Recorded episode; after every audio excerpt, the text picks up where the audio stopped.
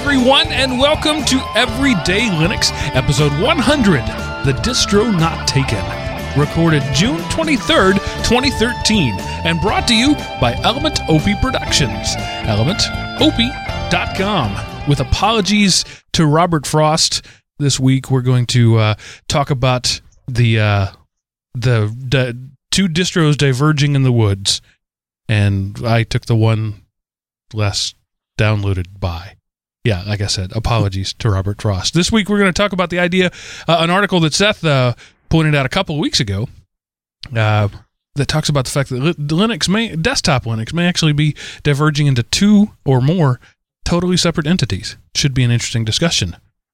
Uh, but before we do that, let me introduce my co-host, the ever-present and stalwart, except when he's not here, uh, Mr. Chris, the command line Godfather Neves. Hi, Christopher. How how'd he go? How's it going? So far, so good. And the uh, present in uh, voice but not face this week, the Seth, the Gooey Kid Anderson. Hey, Seth. Hey, Mark, and welcome from the Faceless One. If you're watching the video feed, we don't have video of Seth this week. Uh, he's dialing it. well, I'll let you tell the story. Apparently, an entire 50,000 uh, uh, member population doesn't have internet because somebody did an oopsie. Yeah, um, normally I do the podcast from my church because they have much better bandwidth than my house, but something happened in Canton, the city, and the cable company has not been able to provide access to the internet for apparently the whole weekend. So lots of disgruntled people and Facebook has fallen quiet except for, you know, all the mobile peeps. So uh, so Seth is uh, connecting via two tin cans and a string from his uh, home high atop um, Mount Olympus, where he and uh, the Unabomber hang out. I'm not. He, he lives way the heck out there. So uh, if he breaks up a little well, the, bit, the that's two, why. Yeah, the two tin cans and the string get me to my antenna where Semaphore does command to the tower.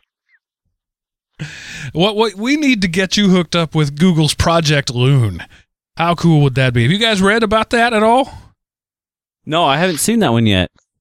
Oh, it's a new thing they just did uh, last week. Actually, we we could have talked about it on last week's show, but I didn't have enough. In fact, I thought it was probably a hoax at the time. Um, but Google has uh, uh, released a few uh, uh, hot air balloons, helium balloons, actually, in Oh, New. Zealand. And their idea is to eventually build a, a network of high altitude, 10,000 feet plus helium balloons, like weather balloons, that would bounce internet traffic back and forth to uh, to supply um, rural areas and unsupplied areas. Uh, so Google has saturated the known internet world with their ads, and they want to uh, saturate the rest of the world by providing bandwidth. It's a it's a brilliant idea. They're, they're these basically giant helium balloons with like a um, an air bladder in them, and if you you know you pump more in air in, it gets heavier. You pump less, uh, uh, pump some of the air out, it gets lighter, so you can control it. It can go up and down, and they can bounce signals to and from each other, and and ride air currents back and forth, so you can kind of control where they go. The idea is these things will be up there for months to years at a time, um, up ten thousand feet up in the stratosphere, so way above planes, uh, but lower than than orbit, obviously. So there'll be latency like you would have on a satellite, but much less latency. Uh, so it's it's an interesting idea, but uh, even they know it sounds crazy because they call it Project Loon. Yeah, I would. I think that would be awesome. Uh, satellite, you know, HughesNet probably doesn't like it, but um, yeah, I I would love it. They could put one right over Fruitvale, and I would be happy. And uh, that's the idea that uh, I'm sure they're going to hit. They pick New Zealand first because uh, New Zealand is uh, not sparsely populated, but the den- the population density is very light. You know, there's just a few people here and a few people there, and it's a place where there's just not infrastructure. You know, And doggone it, sheep need internet too. here in the U.S., cell phone use hasn't taken off like it has in the rest of the world because we spent roughly a century putting copper in every tree and under every street all over the country. So we have infrastructure for landlines. Uh, but you know, in other parts of the world, they don't have that. So the cell phone industry has really taken off, but they're they're not able to even provide uh, that's that uh, sort of coverage everywhere. So Google has decided they're going to get in on it, and what they haven't, uh, at least what I've read, has haven't released any specs on it, but they're saying it'll be comparable to 3G speeds. So 3G is like 1.5 to 3 megabits, which isn't terrible. Uh, you know, Better than when I get. exactly. Better than what Yeah, Seth's getting would- right now. Yeah, I could pay for up to two here, but that would be a pretty penny. Uh, so I did want to say uh, one other thing. We got so much feed feedback last week about SSDs uh, that I've decided we're just going to do a whole show about it next week. I've collated all of those, and if you've got other questions or comments, you can send those in. So tonight, we'll uh, even though uh, almost all the feedback I had in my in uh, in basket this week was about um, SSDs. There was so much of it. I decided we're just going to take that and make a whole show of it. Obviously, we touched a nerve there. People were interested in it. So the Cool. no SSD talk this week, but uh, there will be SSD talk next week. Well, that works. So which one of you saw World War Z there? I see in the notes. I did. Um, I went and saw it Friday on the way home, and all I can say is, you know, thank goodness Brad Pitt will save us from the zombie apocalypse. I mean, you know, he's saving the world, and he has he has the free time to stop and adopt a racially diverse kid in the course of the movie. So, you know, art is definitely imitating life in every film he does.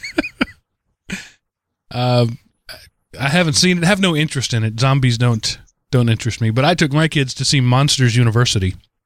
Uh, it's interesting that you know where I live now. There's a movie theater less than a mile away. It used to be it was like an hour drive to go see a movie. Uh, so but now we can just kind of hey, there's a movie showing in 20 minutes. Let's pop over there. So that's what we did. Went to see Monster. This uh, that was this was opening weekend. Uh, every kid in North Georgia was there, but it was uh, it was an enjoyable movie. In case you were wondering, the only thing that bothered Cool. I'm not going to say the only thing. One thing that bothered me about it, and I've seen the original movie literally dozens of times. It's a favorite of mine. I owned it before we had kids, and now I watch it with my kids fairly regularly. And there's a line in there where Mike Wazowski says to Sully, um, "You've been jealous of me since the fourth grade." But when they retconned it for Monsters University, they met in college. That bugged me. They could have put in one like 30 second cutscene of them bumping into each other in fourth grade, and I would have been happy, but they didn't do that.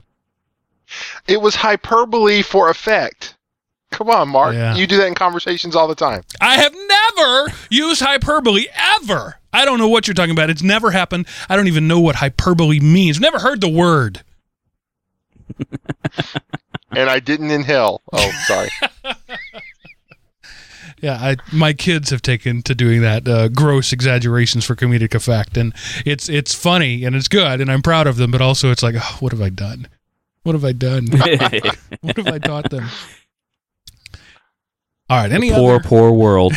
yeah, my middle child especially. We call her Mini Me because she is she's a small female version of me, and just imagine two of us in the world. It's it's it's frightening. That's yeah, that's spooky. That's like a good friend of mine who's having a who's having a baby. Yeah, I can't imagine him populating, and and now he is, and it, I'm almost scared that the world's going to come to the end because of this child. But that's okay. World War Z. It's his fault. So so, so That's right. give us a spoiler free um, review of it, Seth. Um, it is. It borrows the name from the book, and that's about it. It is not the George A. Romero zombies. It's the super mutants, better than any human that's ever lived. Could beat up Superman zombies. So, um, uh, you know, that's my Hmm. review. Interesting because uh, it was uh, it was Max. Um, what's his last name? Max Brooks who I- wrote the book, yes. right? Uh, Mel Brooks' son, by the way. Famous, Yep. famous. Ah, I was not aware. So Max Brooks wrote the book, and he was all about the original lore of zombies, like from the the original Night of the Living Dead, slow moving, um, you know, brains um, chanting zombies. So they didn't. They're, that's not these zombies in this movie, huh? No, these are the uh, like I say, these are the zombies from the planet Krypton that can fly and are only uh, you know you have to be killed under a red sun kind of thing. So, are, So are they super mean- fast like the 28 Days Later zombies? uh, yeah, much like the 28 Day Later zombies, as opposed to the Night of the Living Dead George Romero zombies. So you know has a I'm not really a zombie purist, but I think the whole let's make zombies a lot tougher than we are just for more effect. You really you don't have to focus as much on characterization and story and plot if you're being chased by something that's 10 times better than you kind of thing. And uh I, I miss the um I don't know, I guess the innocence that would allow you to be scared by slow moving uh mindless dumb creatures Th- is that a do you understand what I'm Yeah, saying? I'm I, I just don't like this kind of zombie. Yeah, I was under the impression that, and I haven't, like I said, zombies aren't my thing, but I've just heard the, some press about it. That the book was like a snippet of stories, like people telling their story after the zombie apocalypse is over. So it wasn't one storyline, but rather a snippet of of of people telling their stories. Right? It- yes, that that is correct. That's what it was. And this is kind of telling what led to the zombie apocalypse. So this would kind of be like a prequel to the book, maybe. Um, but it just it just I mean it was okay. You know, there was there was a lot of action and like I say, you know, Brad Pitt is going to save the world, so yay Brad Pitt. But uh so lots of women and teenage girls loved it, but it just it, it wasn't all I hoped it would be. Um All right. So a friend of mine who I had uh, spoken uh, positively about Man of Steel to uh, cornered me today and said, "Do you just not like me? Is that it? Were you just punking me? Because I I almost walked out of that movie twice." I said, "No, I really honestly liked it. I wasn't punking you. I thought it was a good movie." So uh, you know, not everybody out there likes Man of Steel. So maybe it's the same thing with the World World War Z. There are people who like it and people who don't, and they're probably That's no, nowhere in between, right? Some movies there's a, a wide range. Some movies there's nowhere in between. So far, I haven't heard any in between. Nobody said about Man of Steel, yeah, it was okay. They either really liked it or hated it resoundingly. yeah. Okay, moving right along to the tech news, and uh, Seth uh, has a uh, um, a personal favorite that we're going to start out with: the thousand terabyte drive coming to a DVD near you. Yeah, um, when this story, take some time and just go and read this story because it is just really interesting how they can just on a regular DVD make a um, fit a thousand terabytes on a DVD. They kind of go into the process. They use these two lasers, and it's really cool. Um, but anyway, yeah, I just wanted to share it. I know it's not really software news, but come on, a thousand terabytes on a DVD, and you know, not like some super thick pancake rack of them all stuck together, but just like something that's the size of a DVD now, but can hold uh, well over a thousand times the information. You know, basically as much video as you could watch in a year on one disc. Uh, so you know the entire run of Sopranos on a mini disc. Everything NBC is put out on one regular size DVD ever. Uh, it's just kind of cool, and I wanted to uh, share it with our fan base because, you know, I know that in today's connected world, DVDs are dead, but this is a way for them not to be. And you could just use a DVD as your backup, and if it holds a thousand terabytes, you know, you could just overwrite it and use it for a year, and then get Right. another one. Or Who needs I don't know. rewritable if you can just append to it forever? Now, I, Right. Yeah, no I, am kidding. not great great at these conversions, but I think a thousand terabytes is a an exabyte, no, a petabyte. Then comes exabyte. Yeah, Petabyte. Yep. Then zettabyte, I think, something like that. Um, And that's how you get infected with the zombie DNA. so uh, is this the same? Is this a different color laser? I know with Blu-ray they went with a blue laser. Uh, laser. Is this a different color laser or just a way to interleave the data? Does the does the article say?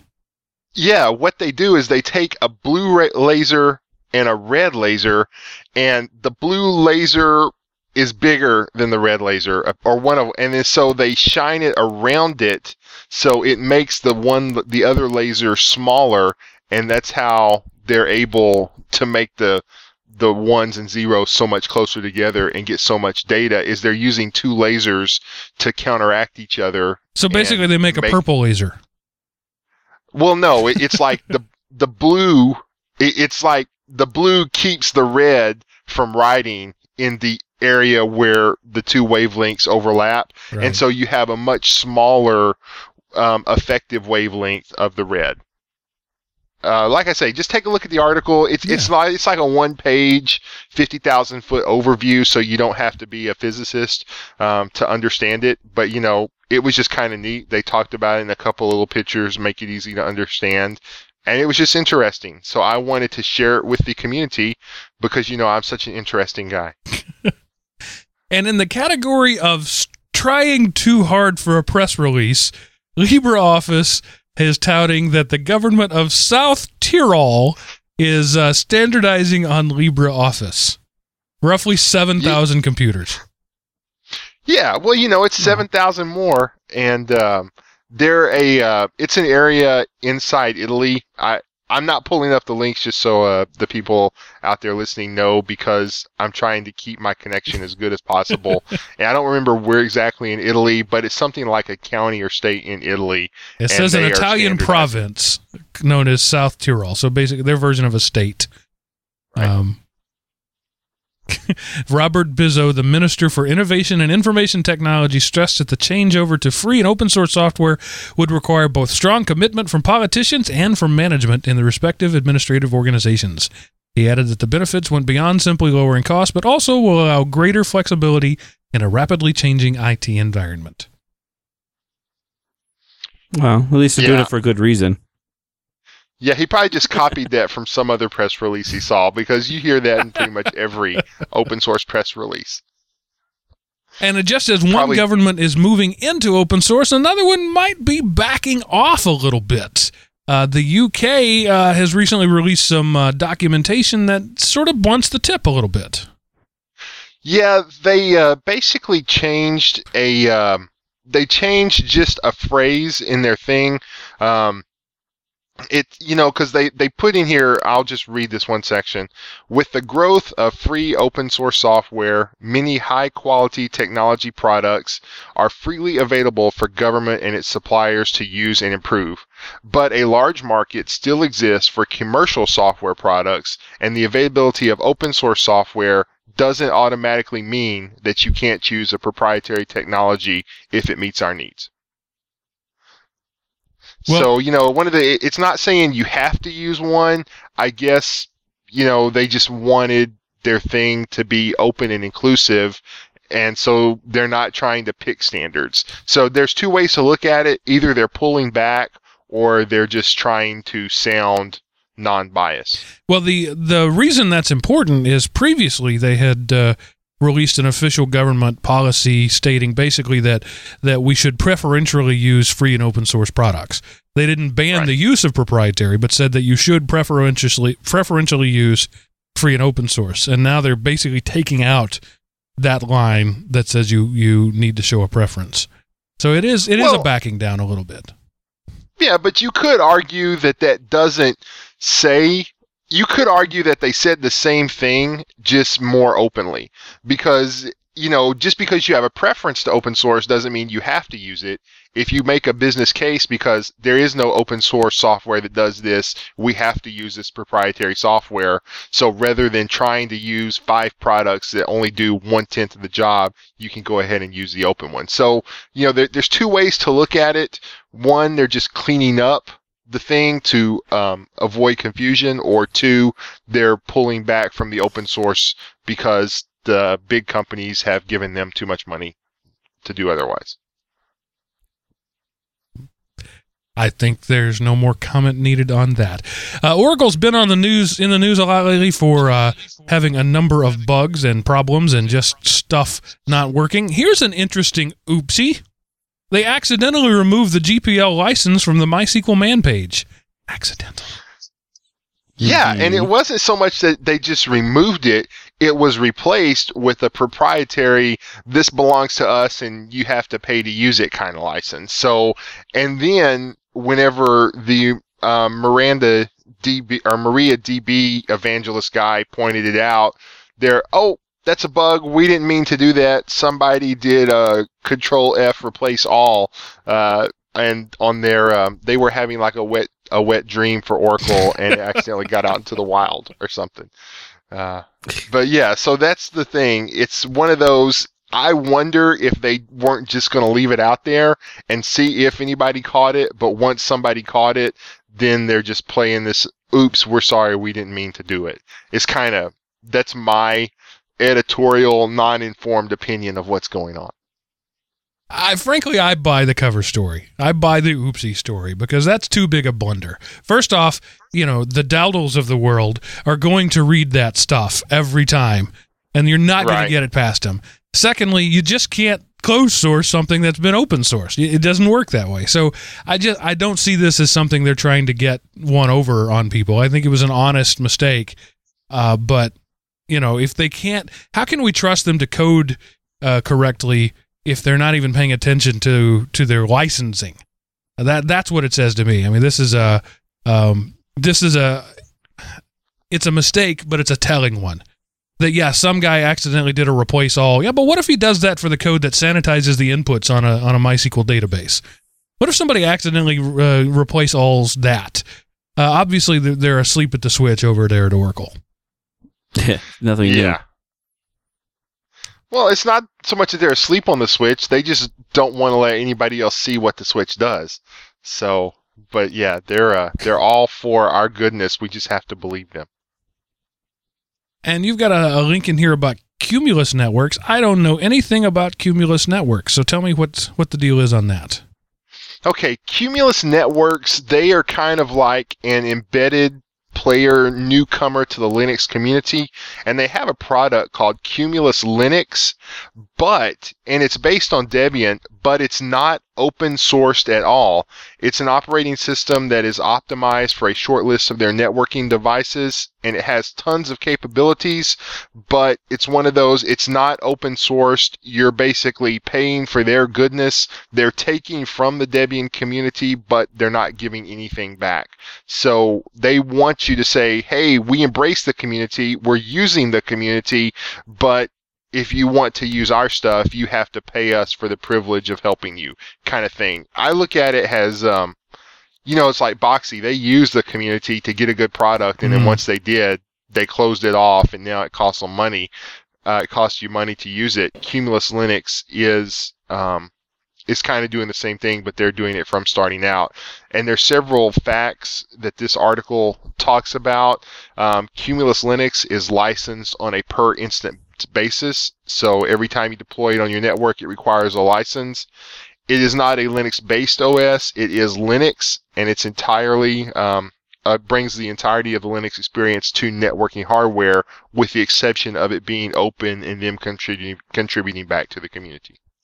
And you're allowed So to do that. That's that's that's legal within the GPL. You can take the whole of the Linux kernel and wrap it around something proprietary, uh, or wrap something around, proprietary around it and sell that something. You can do that. That you just have to make the code available for the open source parts of it, which I'm sure they do on their website. So there's nothing illegal about it or wrong. Or well, uh, we we can make the distinction between illegal and wrong, um, but we it's certainly kind of cheesy to take something that is freely available and wrap it around something pretty, and and call that new. Yeah, well, you know, I just don't like the fact they call it Cumulus Linux. You know, they should just call it Cumulus based on Linux, but bend over to use it. You know, that would be a much more appropriate name, I think. Yeah. So yeah, that's they're they're actually branding. They're using the Linux branding and saying we are Linux. Hey guys, if you like Linux, come to us, but we're going to sell you a license for it. Again, it's not going to work. It, it's really it's the worst of beth, uh, both worlds because the the open source guys are going to say I'm not paying you for Linux, and the business guys are going to say ooh Linux I'm not sure I want any of that. So Right. I think that it's a losing market proposition because both segments of the market aren't going to be interested in it. Right. So yeah, I, and I had never heard of them, but they I came across links to them on a couple of different sources I was reading through. So I wanted to just share it with the uh, EDL community so they would know who they were as well. And while we're on the subject of openness and licensing, Microsoft has done a big old 180 on their DRM. They released some uh, uh, information a while back saying that the new Xbox One was going to be uh, heavily DRM'd, that you uh, would have to uh, check to uh, ha- have a live internet connection to play it. That games you wouldn't be able to sell them, you wouldn't be able to to trade them. That they they're locked in forever. Then the gamer community said, like they like to do, and Microsoft said, Microsoft said, okay, maybe not. Yeah, apparently the uh, check-in feature it has to be done once initially, but after that it never has to connect again. And they've said they've totally removed the restriction of sharing and giving or reselling games. So uh, GameStop can breathe a sigh of relief. Uh, there's still a market for them for at least one more generation of consoles. Until such time as an update flips that switch again, and they can do it Right. more quietly. Right. And you know, it's one of honestly, those- Go ahead. go ahead, go ahead, Seth. No, I was just gonna say it's one of those much like um, what the PlayStation 3 did is, hey, you can run Linux on this until everybody bought it and go, oh, by the way, you can't run Linux anymore. Thank you Right. for buying it. So yeah, it, it could it could very well be something like that. Um, we just have mi- we just have Microsoft's trust and goodwill of the gaming community that they won't do something like that because of how much they love us and have our best interest in heart. But yet they're second fiddled on hardware specs compared to the PlayStation Yeah. 4. So it'll be interesting to see how the market actually burns out the shares for this this box compared to the PlayStation 4 and a lot of people who I know that are moving to PC gaming. So it'll be interesting to see how it all burns out. Of course, the way Well, Chris- Microsoft is spinning this is they're saying, no, no, you misunderstood.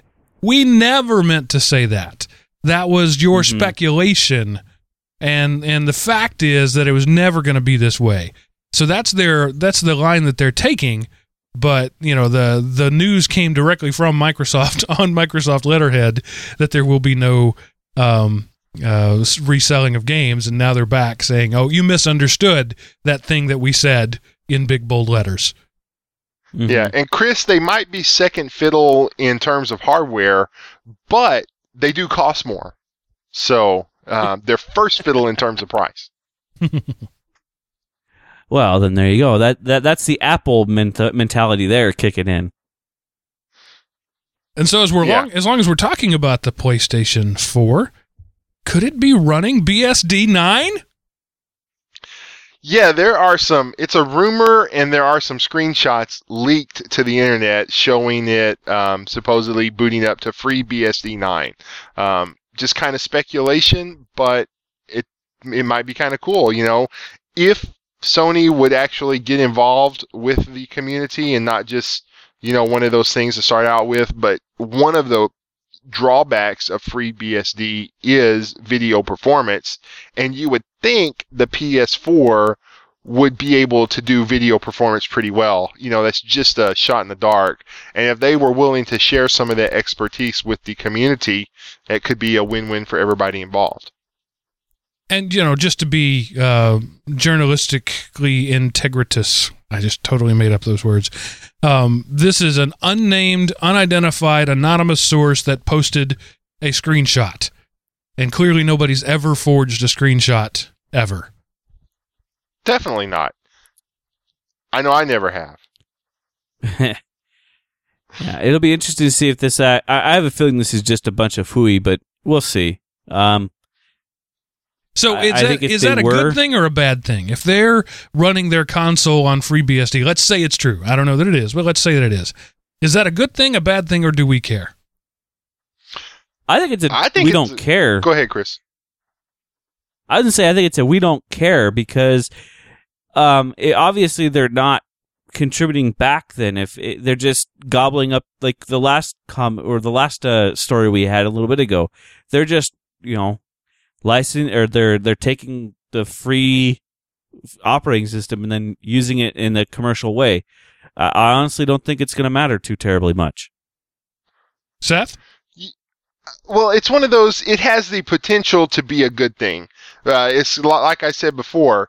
If they're running it, and if they give back to the community, you know that would build tremendous goodwill for them in the open source community, and it would help the FreeBSD and basically the whole BSD family as a whole with video graphic support. The one area where they really, really lag is uh, graphics, and that's something that I would think the Sony would excel at. So, you know, it's one of those. I, I would like for it to be true, but I don't think it is. I just wanted to share the the uh, the rumor with everyone because it has it has the potential to be really cool, in my opinion. As uh, Dowdle was pointing out in the chat room, the BSD license is very liberal and allows you, unlike the GPL, you can take pieces of BSD code and close source it and sell it and make it proprietary. That's uh, that's not as taboo uh, in BSD license code, which is why businesses like it better. So if they did that, they would be taking something open and closing it, um, and they would be within their rights to do so. Which is why I think it's kind of a non-issue. I don't really care what the PS4 runs on, if as long as it plays good games. And that's of course I've always been an uh, you know an end results minded kind of guy. It doesn't really matter what's under the hood. What matters is does it do what it's supposed to do. However, if they're running uh, BSD on it, um, it will make it more hackable. Obviously, it, it's got to be uh, compatible with Unix, Linux like kernels if they're running BSD on it. So it makes the device more hackable. So uh, for hackers, it's uh, it's going to be uh, you know a boon in that regard. Right. But isn't Well, the BSD just inherently more secure than Linux? Well, that depends on who you ask. Yeah. That's a that's a pri- uh, that's a, a community thing there. Yeah, that's that you just threw a flame grenade and, and didn't realize it. Uh, that's there have been flame wars raging for decades about that very question right there. Okay. Well, I, I was unaware. Sorry. So here's an interesting device. It's a Windows 8 tablet that has Android in it as well. Two chips running two OSs in one device. Is this the future? No, no, Mark. You misread. It is an Android device that also runs Windows. That's how Samsung is marketing Oh, it. okay. Excuse me. eh, Yeah, the the cool thing about this is it's like it's like a put it's like a push button to go from one to the other and it doesn't require a reboot. So to me that's the really neat thing. It's not like it- you know, you, it's not like you're running a virtual machine and it's not like you're dual booting. It's like you're in Windows, uh this sucks, let me try Android, click, boom, I'm in. So well, actually, more realistically, you're running two virtual machines. Is how that is really going to work. You've got an underlying hypervisor that's swapping back and forth between virtual machines. But either way, yeah, to the end user, you've got two OSs, and you've got one device that can do everything you need it to do, except iTunes. Well, no, because it'll have Windows, so it, it can it can run a crappy version of iTunes uh, because it has Windows. I, is there is there word on pricing? I'm not seeing this in the article, uh, It- but no, they've it's just announced. I haven't Right. seen that it's actually available. I think it's due out like in the fall of the year. See what what needs to happen, and again, I can't. There's not quite enough information there. But what would really make this thing sing is if it was one unified desktop with icons for both OSs that you could run side by side and launch. You know, instead of having to switch between OSs, that's what would make this thing sing. Is if they somehow Yeah. managed to do, um, you know, a Like presentation, a wine. yeah, or Like a wine esque thing. yeah, VirtualBox does that. I forget what they call it, but you can you can run a virtualized app on your Linux desktop. Seamless. Yeah, seamless, seamless, mode. mode. So if if there was something like that, then I think the, literally the best of both worlds there.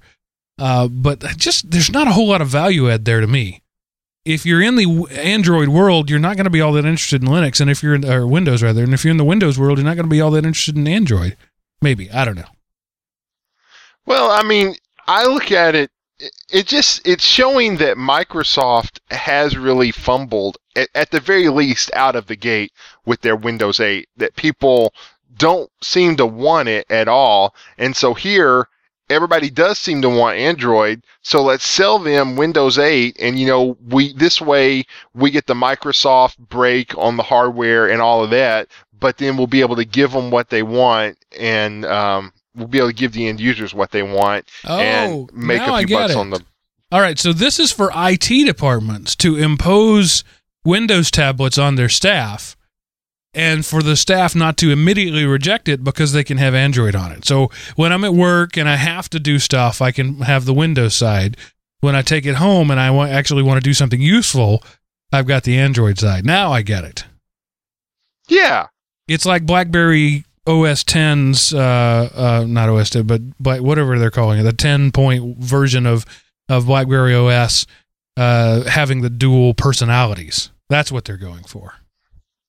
Yeah, Right. We'll see how it goes. I, I think. Like I say, I You know, think- the the question the question will be is the price point. If the price point's worth it, it might take off. But if the price point is way off the beaten path, yeah, if it's the same as buying high, two tablets. yeah, y- you you're gonna you might as well shoot yourself in the foot and cut off your other leg because it's not gonna make it out of the gate. Yeah, but you know, here's the thing: Android doesn't really cost you any money to throw on there, and you know, Microsoft is they're so desperate to get Windows 8 out there, and for Windows 8 market share to actually overtake Vista, that they're practically bribing manufacturers to put that garbage on hardware. So. Oh, Microsoft, you're going to totally subsidize this Android tablet for us so we can make a killing on our Android tablet? We're all for that. It- It'll be an interesting space to watch, but I think it's a non-starter. I, I, Yeah. I don't see Windows 8 as being a starter. Uh, nobody is that I know of has been interested in it. Um, even people who uh, are getting like trial version, trial uh, pieces of hardware for free, aren't running out to buy it when their trial is up. No, I, I totally agree. It it's you know, and they suffered some bad press where, and and rightly so, but I don't know. Has a desktop thing, it totally, totally sucks. There's just there aren't enough adjectives to de- define the suckage and the nuance of suckage that it brings to the IT world. Uh, and that's the only way I've ever seen it. I have not ever used it in the tablet touch environment that it was designed for. So, um, but you know, I do like how quickly it installs and how much hardware works out of the box. And then when I add classic shell to it and I get the Windows 7 look with the speed benefits of 8, you know, then it's just why bother with the upgrade as opposed to it sucks. So, Yo Yo Ha, who's jumped in the chat room, is talking about ISTE 2013, the International Society for Technology Education, something I am intimately aware of uh, from my years in education. And, and frankly, it's breaking my heart that I'm not there because they're in San Antonio this year. Um, the Windows, they're giving away Windows 8 laptops, I think, just for the duration of the conference. You don't get to keep them. Uh, but I've seen a lot of, of tweets and, and updates from my friends who are there basically saying, meh, you know, I got it. I looked at it. One, one, one of the comments was the first thing I tried to do was put Chrome on it and then found out I couldn't. So I put it back in the box. Uh, Well, and you know, we talked before about the commercials and how they were just, oh look, it snaps on there. I do have to say, the last several commercials I've seen for it have actually been pretty good commercials, and they've been touting actual benefits and actual stuff that the software can do, and not just the fact that you can snap a keyboard onto it. So, so, so um, I'm in the movie theater this weekend and they've got the pre-movie stuff going on and there's like a 11 minute ad for Windows 8 about the making of the it's cool because it's clicks commercial. And they're talking about how they got this dance guy who's uh, world renowned and invented this form of modern dance, and this this beatbox guy. They were so so excited they went around the world to get the best talent. And then the the director, in his you know, uber pretentious way at the end, says the commercial says that it's all about being you, and that's what Windows 8 is about. It's about being you. No, that commercial is about things clicking and people dancing and it doesn't have anything to do with anything, and nothing you said, and nothing that Microsoft should be selling either. So it's such a disjointed message. We've really made this mini movie that we're super excited about. Yeah, but uh, does it sell a product? No, it doesn't. See, I thought I couldn't buy one because I was not a member of a gym and didn't know how to dance. Yeah. So it was off limits for me. Um, I thought it was like for a fitness app, like uh, you know, Zumba or something. When the, the when the whole two minute ad is about clicking. I mean, really? That's your thing. That's what you're going to hang your hat on. Windows uh, 8 is cool because it clicks. All right. Moving right along to something that didn't hang its hat long enough. Songbird, service I don't know anything about, says goodbye. Well, uh, Songbird is not a service; it's a media player, Excuse me. and yeah, they've had financial you I didn't know anything difficulties for a few years, and they have just said, "Oh, sorry guys, we're broke and we're shutting down as of June 28th." But if I remember back in the day, they were they were a really good Linux player. Um, Chris, you might know more of that because you were much more involved in the Linux community back then. But they, at one time, they were a pretty good media player, and then hard times fell along, and probably the fact that VLC came out might have had something to do with it, and so they they're they're dying off now and are just about totally dead.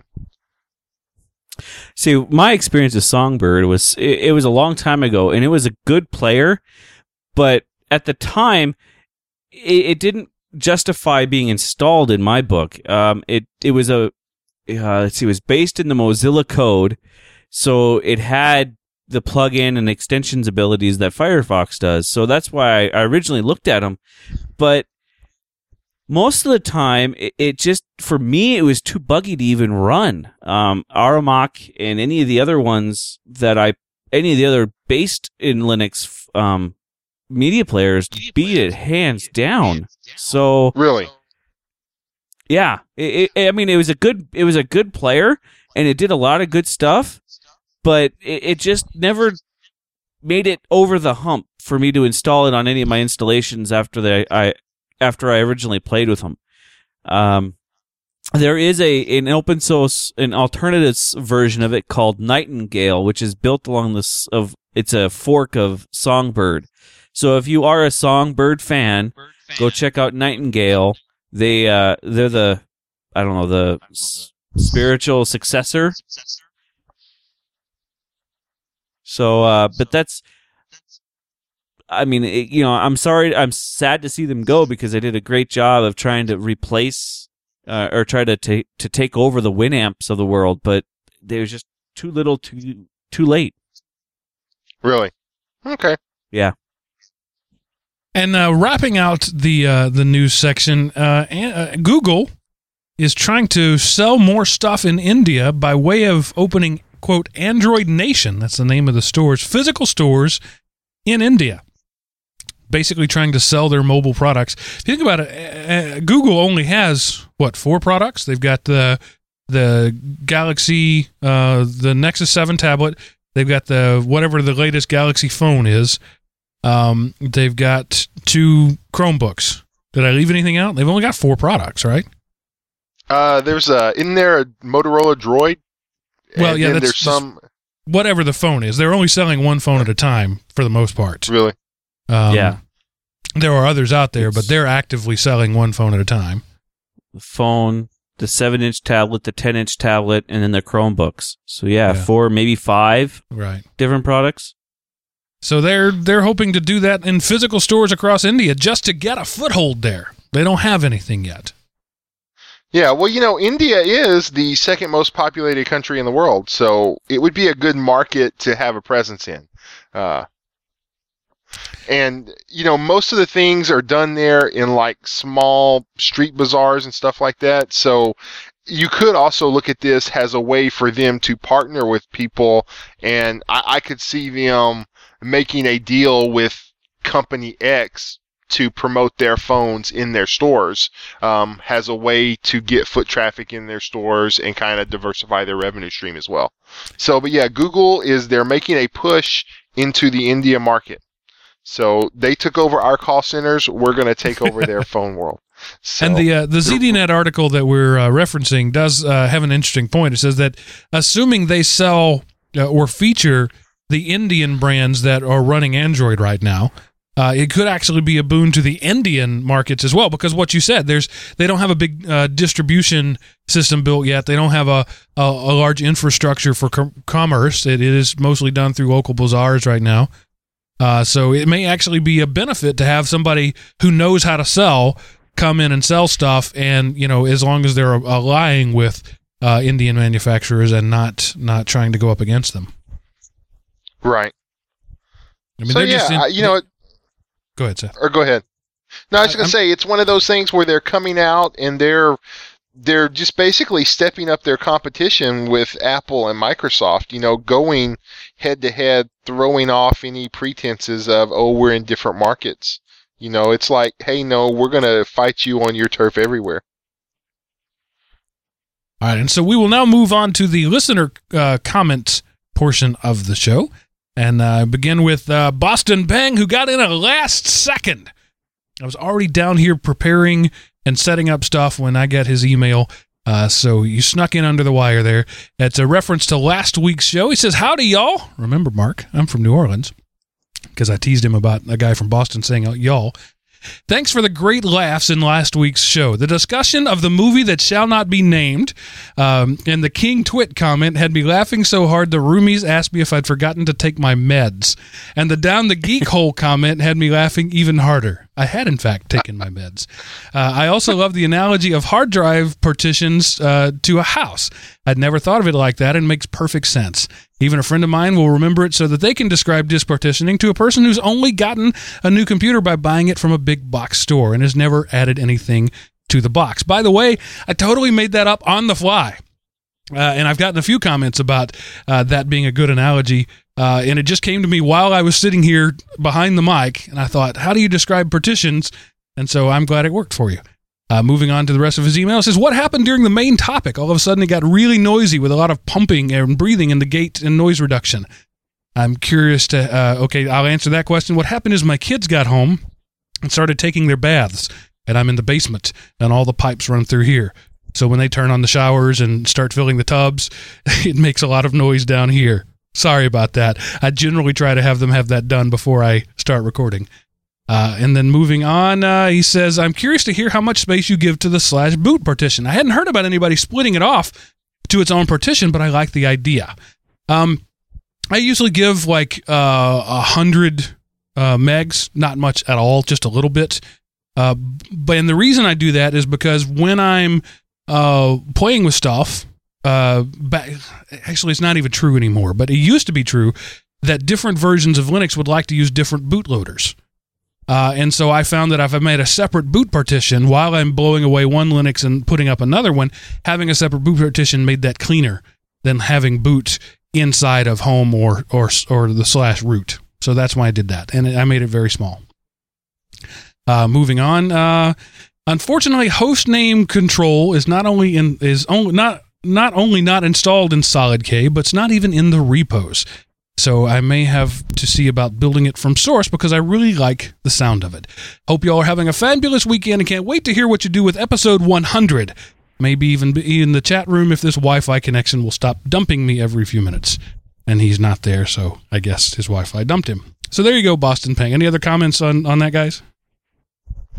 Yeah, it was a good. It was a good uh, email when I read it too. I, I had a chuckle almost out loud when I read his first part about the uh, my King Twit and then the down the geek hole. Um, I, I've used the down the geek hole a couple of times in, in other at, at at at other places, and it, it always seems to get the whole tilted head, weird look, and a bunch of laughs followed shortly after it. So uh, it it's kind of nice. Um, I'm telling you, it's a great yeah. name for a podcast. We got to start a podcast called Down the Geek Hole. Yeah, I'm I'm, glad we you could do a realized what that job. long acronym spelled because I was like, "What is it? I can't think." And uh, so, thank you. Yeah, I got it. Uh, all right, moving on. Nedusin asks about firewalls. Hi, Mark, Seth, and Chris. Just answering the call for listener input. I live and work in Queens- Queensland, Australia, so the live show is broadcast at 10 a.m. on Monday here. So unfortunately, I'm usually at work and not at one of those places with a friendly network administrators who like IRC and live streams. I've been lucky enough uh, to have a new baby in the last few weeks. Congratulations. So I've been able to be at home and consequently uh, present when the live show is going on. It's been great to catch all the dialogue and interaction firsthand, eh, excuse me, and interact firsthand with the hosts and regulars like Wise One and Dowdle that we hear so much about. Now, I have two questions. The first is about virtualization. My current job uses ESXi and vSphere by VMware. And because I'm familiar with this, uh, this is what I use at home. Until hearing your show, I wasn't aware that there were free open source alternatives to Hyper V or vSphere. Which uh, ones have you guys used, Xen uh, or etc.? Uh, and are there any you would recommend over the commercial variants? What are the major differences that you can see between them? So I'll uh, we'll take a minute to answer that question. Um, personally, my advice is go ahead and stick with vSphere. It's a good product. It's free. It's not open, but it's free, and there's really no reason for you to try to learn something else. That's just my thoughts. Chris? Uh, I actually would probably say the same. Uh, you're already in the ecosystem. You already know it pretty much probably inside and out. Um, you know, there are a few other pl- ones that you could try. Um, what's the one built in Fedora? Xen and Proxmox are the ones that I'm most yeah. familiar with. Yeah, the the Proxmox is the one that that I use every once in a while when I need to spin up a couple of them really quick, and I don't want to burn up any more vSphere licenses. Um, and it, it works great. I don't have it as far as hardware speed in comparison to the VMware product. There, it's almost a, a mute point to compare them. They're almost identical. So, um, the the Proxmox is a great product that works really well. Uh, just a correction there. Thank you, Dowdle. I said vSphere is free. vSphere is not. ESXi is free. vSphere is the one that gives gives it all the cool stuff, and it's not free. Um, but uh, as far as I know, none of the open source things can do what vSphere can do, and you know, in the sense of moving live machines from one place to another and all that cool stuff. So you're going to get a bare bones hypervisor if you go with either ESXi or one of the open source alternatives, KVM, uh, OpenVZ, those sort of things. All right, moving on to a second question. The second question is about Boris Box. Just an aside, that name shall live forevermore. It sums up the whole concept perfectly. I got some techie mates using the term, and they don't even know what the reference is until I directed them to the episode. Okay, enough with the tangent. In setting up my own Boris box, I've come across a distro called ClearOS. As far as I can see, it's a replacement to the old ClarkConnect. I came across it uh, looking at IPCOP and pfSense alternatives. My attraction to it was that it incorporates things like Dropbox Sync, file serving, antivirus, and BackupPC, my other favorite episode. Uh, have you guys ever heard of it or used it? I understand it's much heavier in system requirements than the two Mark and Chris are using, but my machine is up to the task. My question is can these machines, ClearOS, IPCOP, pfSense, be used as an authenticator for ADSL in place of a router or modem in bridge mode? Uh, we don't really have cable here, so ADSL is the standard. There's lots of info online, but nothing about it has put that question to rest. Keep up the fantastic show. I especially love the episodes where you dig a bit deeper into a specific product, app, or solution than the 30,000 foot view. Regards, Nadusen. Uh, so I will say I have used ClarkConnect before it was ClearOS, and it's good. It, it was very good, uh, just heavy. It was a, a do everything box. I didn't. Uh, I, I kind of moved away from that and moved into when I need a heavy do everything box. Um, that's uh, Untangle. Uh, but based on the history of ClarkConnect, uh, I would have no trouble recommending ClearOS. Um, but I don't know if there's any good way to use just your Boris box as an ADSL modem. I, I, I just don't think you're going to be able to. I, I've seen people talk about modem strings and, and configurations, but frankly, I wouldn't trust it because that stuff tends to be pretty proprietary, even between your providers. You know, from one from one provider to another. So, um, if if that is can be done, I don't know how to do it. So those are my answers to the questions, Chris, Seth. Well, I would like Um, for to me, point I would out def- if it. Or go ahead, Chris. Stepping all over each. This is what happens when you can't see each other. All right, Seth, Yep. you Yeah. go first. Okay, I was going to say if your Boris box is doing anything other than firewall, it is not a true Boris box. There's nothing wrong with ClearOS, but it's not a Boris box if it does something else. So that's uh, that's really my only comment. But and as far as the yeah the ADSL, I really have no clue how you would go about setting that up, and I would not recommend it. It should go their stuff, uh, coming in from coming in from the wall to their thing, whatever kind of box they have, and then from their thing to your Boris box, and then through your Boris box somehow, if the wind is blowing right, into your network. So. All right, so that's a good point, Seth. A Boris box does one thing and only one thing. All right, Chris, you were going to say? Uh, I was going to say, um, I did. I've never seen ClearOS or the old ClarkConnect thing, so I'm gonna. I, I've been trying to spend some time looking at it to, to actually give a, a a decent representation to it, but uh, no, I I didn't get to it this week, but I, I will look into it because it does have myself intrigued. Uh, but again, like Seth just said, if it's doing more than one thing, it's not quite a Boris box. Right. The Clark Connect is uh is a it's a server more than it is a firewall. It does Yep. uh you know it's got SMB sharing, it's got NFS uh, NFS sharing, it's got uh, like you said Dropbox sync, it's got all that. It's a behind the firewall tool. Yes, it has some firewall functions, but I tend to be of the mindset of you have a firewall that does only a firewall, and then you can have your box behind it. So I would see uh, ClarkConnect, uh, or excuse me, ClearOS, as being a uh, a multi-function server behind the firewall. I don't think I would use it as a firewall. Yeah. Um, but as far as say, um, for my particular way of doing things, and at least with my Boris box, um, my pfSense does authenticate through my modem for my DSL.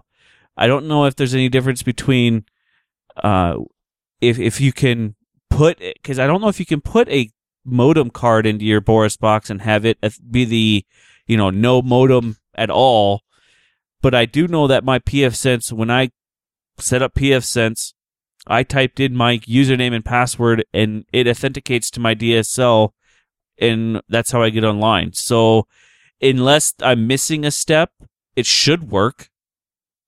So you're saying you don't have a DSL modem? You have your the phone Yeah, line plugged straight I- in? Oh, No, no, I, I have a modem, but I my machine the modem isn't configured at all. It's just gotcha. you know, it, it, it's a transparent bridge. So I have to actually in my my um, pfSense box, I have to actually put in my authentication credentials for pfSense to connect into my provider's in, um, system. So I don't know if that's the same what you're talking about there, where you need it to authenticate, because mine does, because my modem doesn't actually do anything other than take it from phone line to Cat five. So if that's what you're asking, yes, it can authenticate DSL. Yeah, when I uh, had a, a different provider years ago, I set the the router, the modem in bridge mode, and got an IP address directly from uh, you know an external address on my box on my Boris box. So I, I maybe I misunderstood what you were asking. So yeah, you can do that if you're running your your uh, modem in bridged uh, transparent mode. I thought you were asking if it could be the modem. Um, but yes, you can do that, and I have done it with the same box, the little laptop box that I use now as the Boris box. So it, it does work. But as far as it, if it to be, you know, removing the modem altogether and just go from phone line to Boris box to network, I don't know if that's possible. All right. And our friend That- that would Door to Door Geek, interesting. uh, our friend Door to Door Geek wants to give awesome Windows Manager some love. He says, "Hey guys, Chris loves his, and is biased towards KDE, and I love and am very biased about Awesome Window Manager. Awesome is not a desktop environment; it's just a Windows Manager." Uh, I beg Chris not to review or try it. My weak heart couldn't take his comments on it. By the way, Awesome is so niche. I don't know of a single distro that comes with an Awesome with Awesome as the default user interface, uh, and so he should skip it. So let him review something like Razor QT if it hasn't already, or Afterstep. Great show. Thanks for keeping them coming. I have used Awesome Window Manager and I like it. It's very uh, Windows 95 ish um, in that it's simple and and stays out of the way. There's a there's a button at the bottom that does what you need to do, and I like it. I think it's it's great for what it is. No, I other haven't played with it yet. Okay. No, I was gonna say the only other thing uh, that I would recommend people to play with is I think uh, I think the program is called Terminator. That's the one I use, and it does multiple shells or terminal, multiple terminals inside of one window. So then I just break up the terminal into multiple pieces and have you know five or twelve connections through Terminator. You know, now that I think about it, I may be thinking of Ice Window Manager instead of Awesome Window Manager. That's Windows 95 ish. Maybe I haven't used Awesome. I'm going to have to, 'cause now I'm doubting myself. uh, so while I'm doubting myself, I'll read some feedback from Jeff, aka TS, TRS80, asking about how to navigate around drives in Linux. He says, Hey guys, to help me get going on using Linux every day, here's a question. How can a lifelong Windows user understand the Linux file structure? I'm used to everything being laid out in physical drives, C, D, etc. Why can't I just look at what's on a drive? Is this because Linux is laid out in a theoretical structure rather, rather than the actual structure? Uh, where are the connections in each folder layer that can point to each other physical locations, sort of like a Windows shortcut? Help me out here, please. Thanks, TRS-80. And yes, I actually typed in programs on my dad's TRS-80 as a kid, with storage on a cassette tape and using an AM radio for sound effects. Dang, I feel old. I'm with you, buddy. I, I took my middle school computer science class on a TRS-80, uh, the big one with the dual floppies, and then I had the, the TRS-80 Model 2 at home. It was in color, 16 colors. Woohoo! Uh, Wow. Okay, Nadusin is actually in the chat room, and he says, uh, "Yes, I was talking about the modem in bridge mode and the server doing authentication." Um, and I take the point that Boris Box is a one thing only. So yeah, you should be able to do that, but I'm gonna once again say that I'm not sure that's the safest way to go about it, because at that point you have your gateway device with your files on it. That just doesn't seem like a good idea. Nope. right, back to Jeff. Um, man, that's a tricky question, and the really the only way you can answer it is that they just have a different history. They grew up different. Linux has mount points. You've got home, you've got var, you've got root, you've got whatever, and they can be on any drive. Um, and so when you look in your, you know, the Linux version of my computer, um, you're going to see the mount points, not necessarily the drives, because Linux doesn't care what drive they're on. Um, and yeah, it can be confusing, but uh, you just have to. That's when you have to get a little geeky. You have to use something like you know, uh, um, P, uh, help me, LSI, uh, PCI, something like that. I'm not a Mhm. command line guy. The the command is escaping me. That that enumerates all that and tells you where the mount points are on the hard drive. Uh, but yeah, I don't. I can't really tell you why, and I don't really know that one is better than the other. It's just different. So yeah, on Windows you've got your C drive, which is a mount point essentially. It's a partition, uh, and you could have a C, D, and E all on one disk. Now, see, I think what's confusing you is you, you most of the time you don't. You have a, a C disk and a D disk and an E disk, but you can have C, D, E, and F on one disk. Those are different partitions. Linux does the same thing, just calls them mount points, and their names are arbitrary. Now there are certain standardized like var and temp and and slash and home, but you can make any arbitrary mount point. You can just take a folder and say this is now a mount point, and and just give it a name. Um, and it just it's just something you got to wrap your head around. There's I wish I had a better answer for you, but it's just it's one of those things you have to learn to grok if you're going to get around in Windows in Linux. That's a nice old term, Grocket. Yeah. Yeah. Um, I I never had a problem switching over because when I first started, I didn't have multiple partitions, you know, on, on any of my machines. So, but the, when I started in Windows, I started actually mounting a, a when I added a drive. I actually would tell instead of giving it a letter, I would put it inside a folder because I didn't want to have to go to my computer, go to E to get to the drive letter. I just wanted to go to my my documents and jump into the drive there.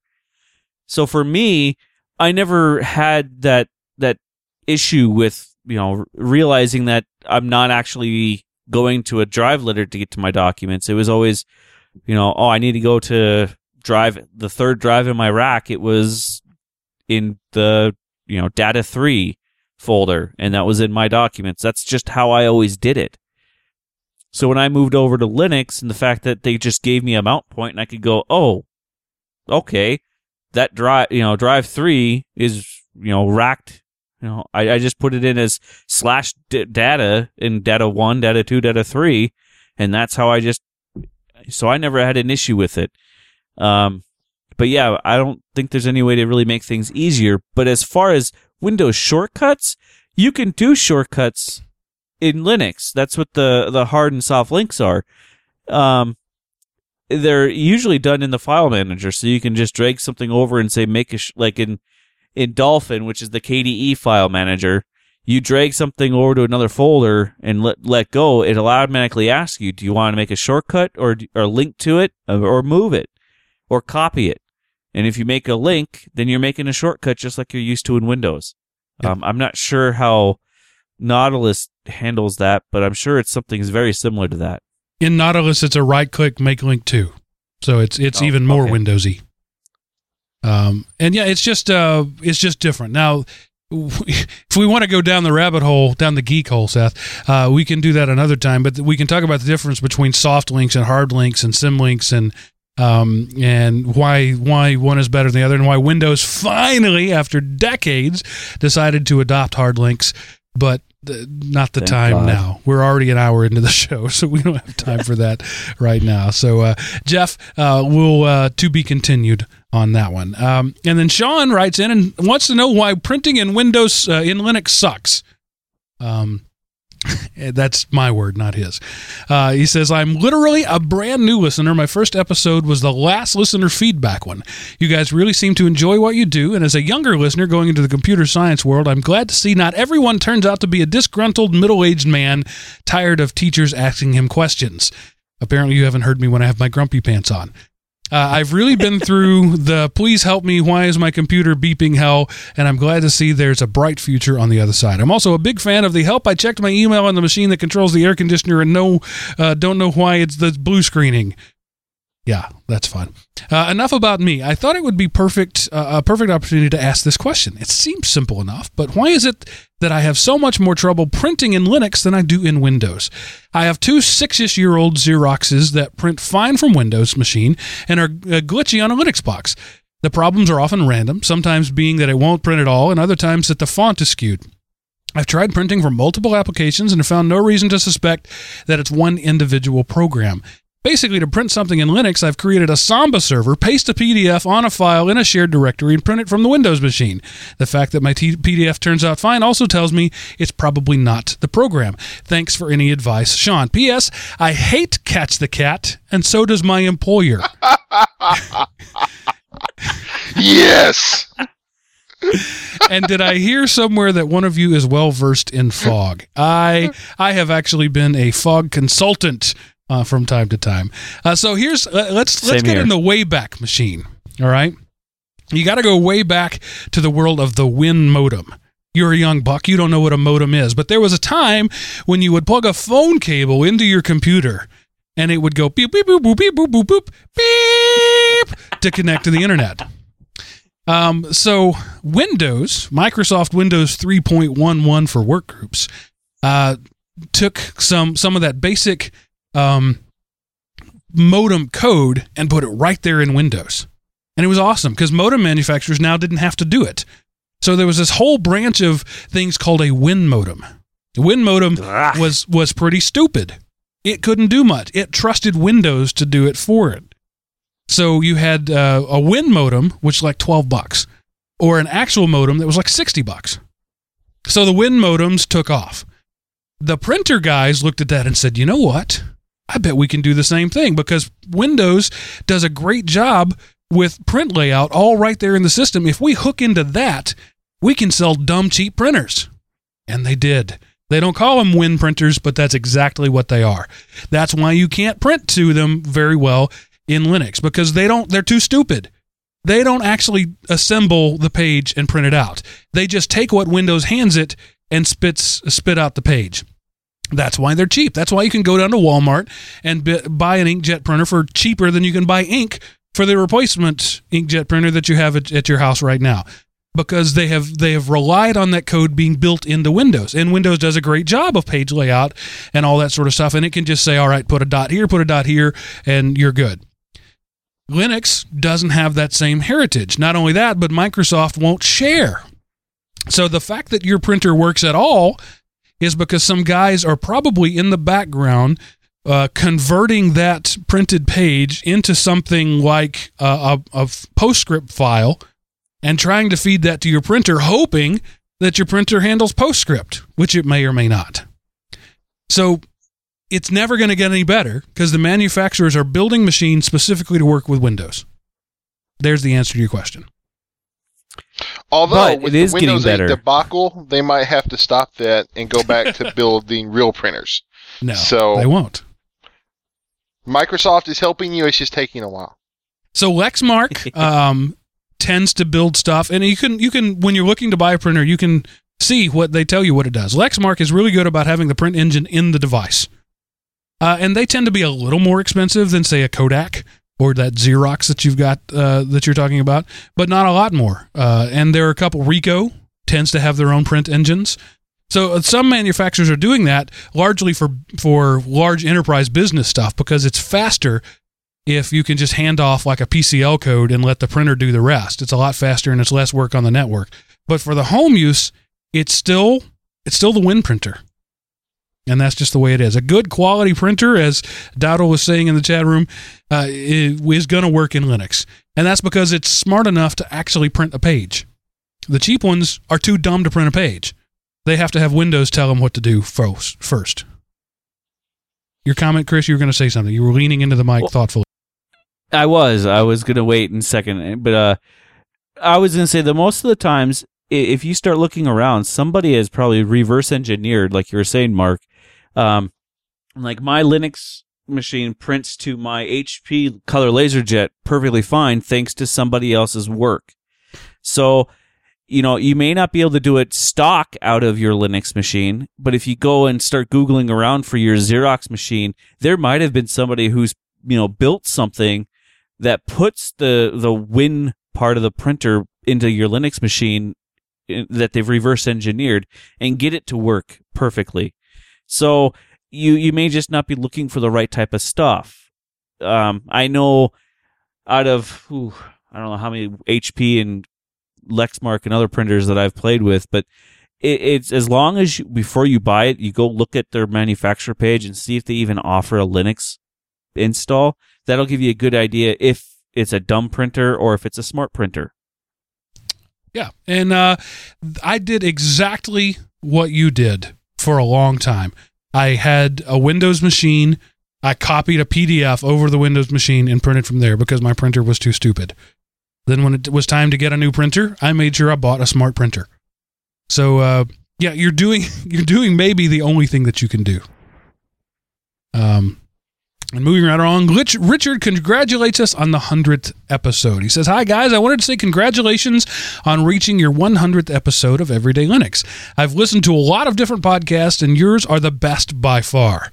Uh, I look forward each week to listening to you, and though I may not agree with everything you say, I would be scared if you did, Richard. I find myself drawn back uh, week after week. Some of the best bits for me have been Chris's love of all things Unity. And who can forget the infamous Boris Bach? One thing, though, I think that the challenges should not be just given to Chris, but Mark and Seth as well, as I would love to hear Seth's adventures with Arch and Mark's uh, Linux from scratch journey. Keep up the good work, and here's to the next hundred shows. Kind regards, Richard. Uh, you know why? I like that idea. You know why there are no challenges for Mark or Seth? Because we wouldn't take them. That's why. Well, no, it's not that. It's just you wouldn't want to hear an hour and a half of beep while I was talking about my adventures with Orange. I would get uh, a, a good workout on the editing of that show, huh? It, it would be a five minute episode. Hello, Star, welcome to Everyday Linux. And Seth, what is your link? Night Star in the chat room says, "Y'all don't believe everything you say." Well said, Nightstar. Uh, not only do should you not agree with everything we say, we don't always agree with everything we say. Um, But Right. it's been fun. you know, I love to hear things like that. I mean, obviously, because I'm an arrogant jerk. Uh, but when somebody says, I've listened to a lot of podcasts and yours is the best by far, that's great because uh, for every one time I get somebody who says that, I get a hundred emails that say you talk too much, the show is lame, there's not enough Linux, Arch rocks, uh, or something like that, you know. And uh, so yeah, I hang on to these emails. Uh, deranged as you may be, Richard, um, you've given me something. Yours and Dowdle's, it sucks less than most others. Those those are the most touching emails I can get. and the last one I have is a uh, voice mail from another Mark. Hey, Everyday Linux. This is Martin Abando from the Geeksters. I wanted to wish you a happy 100th episode. Happy birthday to you. You don't even look anywhere near 90. So congratulations on that. You asked for the best, you know, episodes that we had thought. Uh, I love the burping episode. That's how I'm going to call it, the burping episode. Uh, it was a great, great episode. I'm fairly new to listening to Everyday Linux. Um, I got hooked on it when Door to Door interviewed Mark on Podnutz. Luckily, I had a day trip after that, and so I spent the next seven hours in a car traveling from place to place to place, and I listened to Everyday Linux the whole way. So really enjoyed it, and I looked, love the way you do this stuff. Don't change it, guys. It's a great show. I look forward to hearing from you. So I raise my plate of bacon to you for the last hundred and for a hundred more. Thanks, guys. All right, I have to. I, there's one word for a man who listens to seven hours straight of Everyday Linux. That word is Weird. masochist. you enjoy pain, my friend. Uh, seven. Well, I will be nice and say thank you for listening to our show, and I hope that you uh, uh, turn your friends onto it because we like to inflict pain upon everybody. Uh, so yeah, spread the word so that other people can be just as insane as you and listen to seven hours. If you think about hundred episodes, we started out doing 45 to 50 minutes. And this one is looking like it's going to be a two and a half hour show because we haven't even hit the topic yet. Um, so yeah there's probably uh, 180 or so hours or maybe maybe more than than 200 i don't know. It's there's more than 100 for sure of of audio out there. So if you just you know if you're stuck on a caribbean cruise line with no toilet uh, for a few days uh, everyday Linux might not be your worst possible option. Everyday Linux, slightly better than stuck in the Caribbean with no toilets. That's funny. When the cra- when the crap starts flowing, hit the download. And I, lo- I love that we're now toasting with a plate of bacon. That uh, I like that. I raise I raise a pint of bacon to you. Uh, good stuff. And hopefully many more. Yes. Um, before we started, uh, Wise One in the chat room said, "So uh, when do the drawing, the giveaways for uh, a hundred ounces of coffee and a hundred pounds of bacon start?" And I thought that's a good idea. Maybe on our next hundredth episode, we'll do that. But then it'll be 200. No, if there's that And much then- bacon, and we I'm better have some it. big Sorry. sponsors to to help us ship all that stuff out. Good lord. Oh, and uh, okay, moving right along. Let's segue smoothly from uh, a crap-filled boat in the Caribbean to the Linux Academy. I'm sorry, Anthony. They're not always good transitions. I tried. this is what you pay for. Uh, LinuxAcademy.com offers step by step video courses to help beginners learn to run Linux servers and prep for certifications. And in fact, they've had students pass the certifications, the LPI 101, uh, from learning their stuff. And that's pretty cool. It comes with your own Linux lab server that lets you run up to eight different distros side by side uh, so that you can actually apply the stuff that they're trying to teach you. Uh, not only that, if you're bandwidth impaired, like our friend Seth over there, they will send you a DVD with the stuff on it um, and uh, virtual machines from VirtualBox, open source, already ready to go. Uh, just uh, fire it up on the machine of your choice and uh, and check it out. You uh, you can have uh, over a hundred uh, training videos right now, uh, growing every week. Uh, they have assignments and labs now. They got the quiz software coming up pretty soon. It says this month. There's only seven days left in this month, so it's to happen soon. Um, and you can get all of that for a, for a paltry nineteen dollars a month. Or if you're adventurous and you buy a quarter, you'll get three months and only pay for two months. So uh, thirty-eight dollars a quarter. But if you're not sure you want to pay for it, if you're not sure that uh, this really awesome Linux content is for you, well, it is, trust me. But if you're not sure, the first seven days is free. You don't pay a dime. Check it out. If you cancel within the first week, they won't charge you anything. But really, 20 bucks a month, less than $19 a month for all this uh, world class learning that is growing literally every day. Anthony is pouring his heart and soul into Bruce producing these things. He's bringing on new teachers and new uh, content creators. Uh, uh, on a regular basis, and the, the the stuff is just growing. You're you're going to be happy to be in on the ground floor of the Linux Academy. I promise you. When you look back uh, five, six, seven years from now, you're going to look back and say that I got in on the ground floor of something cool because Mark at Everyday Linux told me about the Linux Academy. So uh, thanks for being our sponsor, Anthony, and uh, you guys should go and check it out. Yes, you should. I am a paying customer, and I do not part easily with my money. So, um, are you still a paying customer, or were you once a paying customer? No, I'm still a paying customer. I got in when it was uh, ten dollars a month, and so I'm grandfathered in at that price. So Well, you're old, so it makes sense that you. yeah, I am old. So yeah, Seth is still shucking out ten bucks a month, uh, every month, uh, for for this content, and you've gotten your money's worth, uh, obviously, or you wouldn't still be there. So, uh, Right. again, like I said, uh, I think it was last week, maybe two weeks ago. We we don't just take all advertisers who come here. Yeah, we do. They're the first person who's asked. No, we wouldn't. Uh, in theory, just take all advertisers who come here. If somebody wants to come here and sell tampons, I'm going to say no. It's not right for our audience. But uh, Linux Academy, uh, uh, I believe in them, and I, I I really like what they're doing, and uh, so that's why that's one of the reasons why we do the ad. The other reason is the check cleared. So right. But Mark, what if they were open source tampons? Would we take them? In? I'm not going to answer that. Moving on to the discussion topic at hand, uh, it comes from a uh, um, darkduck.com site. I've never heard of them.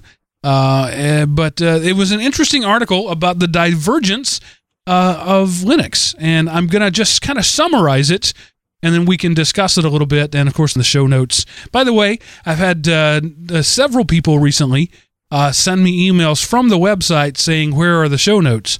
If you sent me an email from the website, you were looking at the show notes when you did it. Um, that that that the column right on the front that has the picture of Tux in the suit and all the links, that's the show notes. I know they're less impressive than you'd like them to be, but those are the show notes.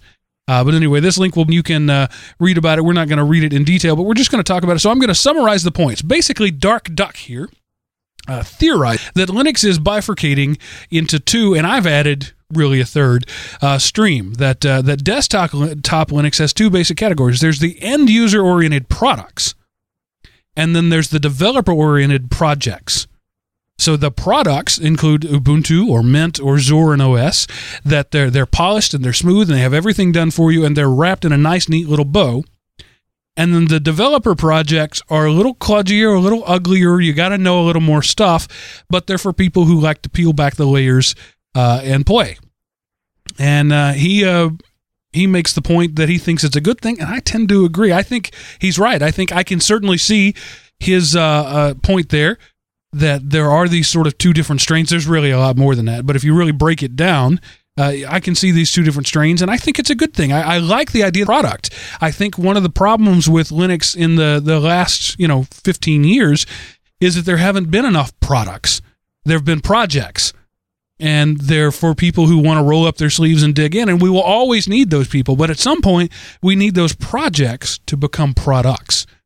And I think uh, Shadow, the foundation, the Ubuntu Foundation, is, is leading the way with Ubuntu, trying to create products. Um, but Mint is certainly a product. It's it's wrapped and polished and ready to go. And then I would say that the third branch, uh, and probably is really the trunk of the tree, is uh, Lin- the Linux server branch.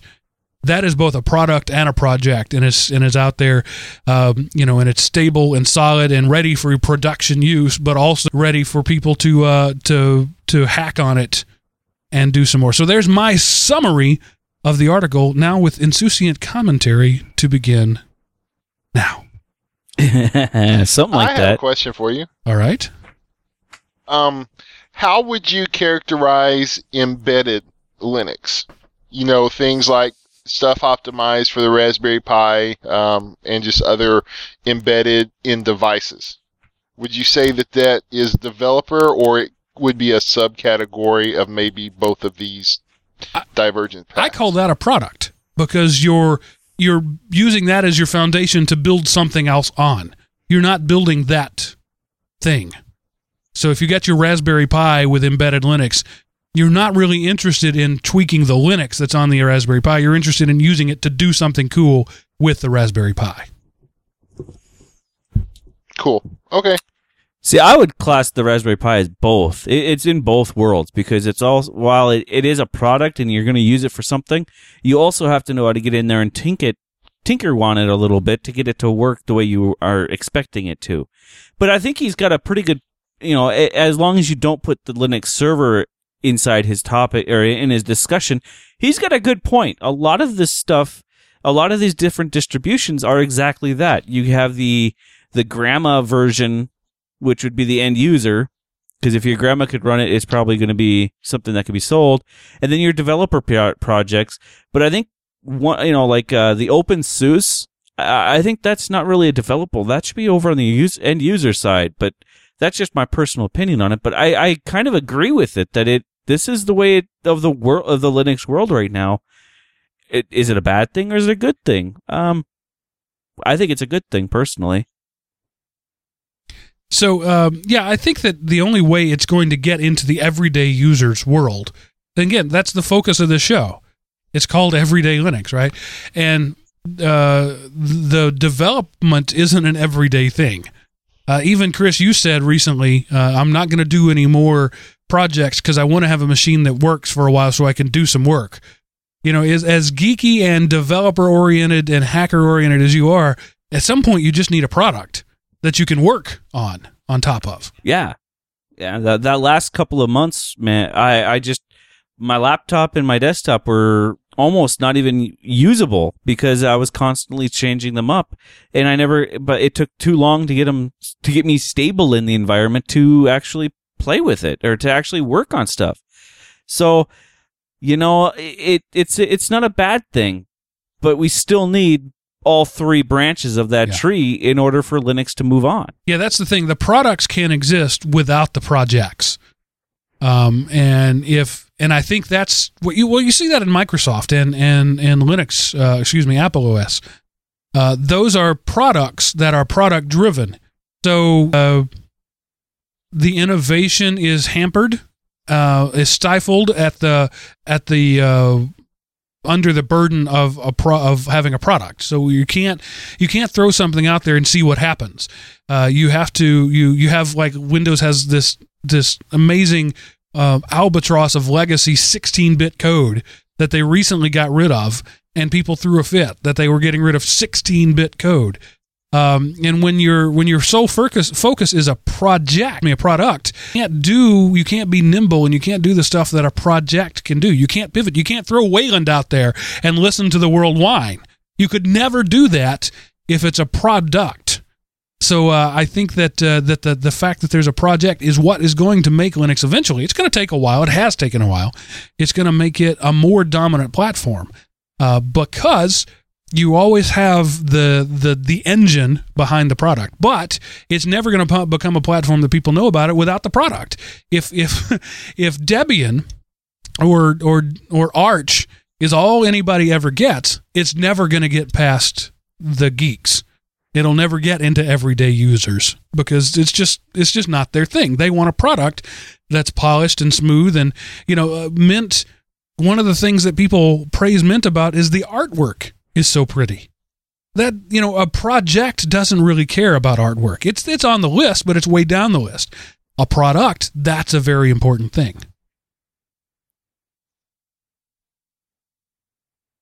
I, I really don't know where else we can go with that. You pretty much nailed everything to the wall. Um, but now the question, uh, uh, if let's throw the servers into the into the mix and try to categorize them up a little bit. Which ones would be considered projects and which ones would be um, products? Because a lot of the server market are not Tinker devel- developments or developer projects. They're full use, living, breathing products that people use and depend Yeah. on. you know, like CentOS. Yeah, so Red Hat and CentOS, you know, they're essentially the same thing. CentOS is just non-branded Red Hat. Those are definitely they they um, stay away from advancement in favor of stability. So you're going to have some really old packages on Red Hat on the desktop point of view, um, because that's not their thing. And I'm trying to think of a fast-moving server. Well, Ubuntu server is is a you know it's the, the Ubuntu server isn't always just the long term thing. So there's a server version of every version of Ubuntu that comes out every 18 months, or every six months rather. Excuse me. Um, and then 18 months is the long term support ones. Uh, so you you could say if you're running Ubuntu server, it's more of a project based server. And why would you run Ubuntu server? It's because you you know it's dangerous. Well, if you're doing something that's media heavy, um, that uh, that relies on codecs. If you're running like a Kaltura server, uh, you're not going to be. And if you don't know what Kaltura is, check it out. It's pretty cool. It's basically a uh, a self-hosted YouTube. Um, if you're going to be running a server like that, you need it on a more uh, advanced. I hate to use that word. Uh, a more rapidly advancing uh, platform, and so I I think it's out there. Yeah, that works. Uh, but it's definitely the and, exception uh, and not the rule. Go ahead. Go ahead, Seth. Yeah, no. Well, I was going to say, unfortunately, there won't ever be a critical mass in the community, uh, like especially the desktop community, and that's what this article is kind of focused on, without the products getting people to adopt and attracting developers to and increasing, you know, because, you know, a lot of people are like, oh, this is my passion, like the guy who does Puppy. Puppy Linux is pretty much a one person show. And whenever he gets around to updating it, he puts out a new version. So it comes along kind of fast, but not that fast. But you get something that people are attracted to and people want to use. Well, people want to develop for stuff that wants to get used. So without the projects attracting people, the, or without the products attracting people to the projects, it's never going to be anything. So, but again, you know, I would not want to recommend, I don't want to touch Arch Linux, much less try to instruct anyone in my family to use it. Now, there's a lot of people in my family, I would throw Linux Mint, you know, or even really Ubuntu on a machine and say, here, use this because I'm tired of cleaning viruses off your machine, although I appreciate your cash. Um, you know, but whereas, you know, there's a lot of Linux distros I would not do that on because they aren't ready for that.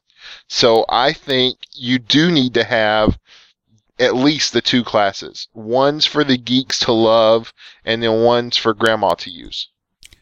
And can't we agree that the the product is a relatively new development? I mean, in the last ten years or so, um, it, Yeah, Linux, I, I would agree with that. yeah, Linux has been projects for most of its life, and so people might Right. complain about the fact that the products are uh, still rough around the edges. But if you go back to ten years into Windows life, you know what is that? Windows three point five, um, maybe Yeah, NT, somewhere around there. uh, so you, we're we're just we're we're just looking into this thing and and really um, Ubuntu They just took the diapers off. yeah Ubuntu is really the first one that had any money behind it. Uh, and Right. and what they're they're you know they're raising the sea level, which is raising all boats with it. Uh, there just hasn't been a desktop oriented project with a ton of money behind it. Now SUSE uh, desktop Linux SLED uh, has been around and they've thrown some money at it. Think anybody would say it's the uh, the darling of of that company. You know, it's it's something that they're they're investing in, but you know, it's it's not the big thing. Of where whereas Ubuntu, the Shuttleworth Foundation, that's their thing. It's what they're doing. It's what they're throwing all their effort into, and we can Yeah. uh, argue about the the bad points of it all day long. There's certainly things about it I like and things that I don't, but they're at least doing something and they're moving in one direction. And if and sometimes all they're doing is is holding up and for other people to run away from, and that's that has value too.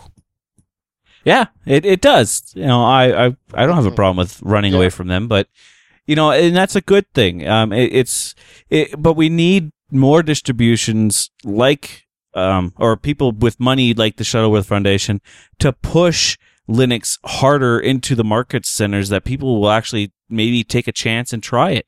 Because otherwise, we're just going to be back where we, you know, where we started this whole thing, where we're still, you know, like I said earlier, taking the diapers off, and we're never going to advance any further than that. Just like when, if you go look back ten, you know, where Windows and Apple were, you know, ten years out of the gate, they were fighting each other tooth and nail. We don't have any of that that active Linux, you know, advertisement. We don't have any active Linux um, media being pushed into the into the homes of every viewer um, I think that would help bring, you know, the everydayness back to Linux is if we had somebody, you know, advocating for it, and which we don't have at this point. Um, all it is is word of mouth and, you know, podcasts like us that are pushing it into the people's homes. So, um, Well, yeah. they have the best podcast on the internet advocating for them. Right, but we're only one. Podcast, oh, I wasn't talking Mark. about us. Come on. But yeah, that we're there too. Oh, Um, I think um, I, I think we're gonna just end that. We could probably go round and round in circles about that, but that's a good exploration of the concept. Uh, and I think I think Dark Duck, whoever he is, uh, makes a good point. There there is a bifurcation happening, and it's not necessarily a bad thing. I actually kind of like it personally. I, I think it's a good thing because then there's people like me who like to play play and I don't worry about the machine breaking. But like for my mom, who I don't want to be over there fixing the machine every weekend, uh, it works great for because she has a product that she can you know Facebook and you know reliably get on the internet without having to worry about things. Yeah, I like that we have finally reached a point, and, and it's not recent. I I would say we reached that point three or four, where I can give uh, Linux of of whatever particular flavor. I- I'm on record as saying I like mint to you know a grandma or a mom or an unsophisticated person and say, here, just run this, and I know that they're going to be able to do everything they need to do. And it's it's cool that we finally got there, and that was really the vision of Ubuntu when Shuttleworth started it was uh, originally it was for South African kids to have an operating system that would do what they need. Cool, and we have arrived at that, and that's awesome. Now we're pushing on forward more to something that is even more polished and more, uh, you know, marketable. Um, I, I would love to see take on uh, the Mac OS as you know the number two arm for computing. That'd be great. Uh, it's a hard sell, but I think think the technology is there. We just gotta to find a way to rally around it a little better, arguing about every little thing. The, the trouble is the community behind the projects are, are often made up of contentious people. And without, say, a Steve Jobs, keep the contentious people at bay and focus on the product, um, it, it, you know, it doesn't happen. Uh, so I, I think that's why we need a Shuttleworth out there. We need a guy. Uh, that's why we need Linus Torv- Torvalds, you know, as the the um, himself the dictator of the. Uh, we need people like that, and those guys have been good for Linux, and we need more like them. We need somebody to stand up and say, uh, you know, this this version of Linux is going to be the prettiest that has that there's ever been, and we're willing to sacrifice some of the geekier function to make it pretty. And the geeks won't like that, but that will make it better as a product. Yeah, and unfortunately, what happens whenever you say that, there's a subset of geeks that then pull their support and development expertise and go make a geeky version. And so the strength of the community, the diversity, unfortunately, people don't want to play with each other. They just go and play in their own sandbox. So instead of having this one really awesome sand castle, you've got a bunch of little sand huts made with pails line the beach, you know, and anytime somebody tries to, you know, hey, I want four ramparts on this castle. Well, I'm going to have five. I'm going to go build one over here. And, you know, you could have had an awesome sandcastle, but instead, you know, you got a mediocre one. And that's unfortunately what has happened. And it kind of leads to some of this fragmentation. All right. But we've talked about that long in the past. Yes.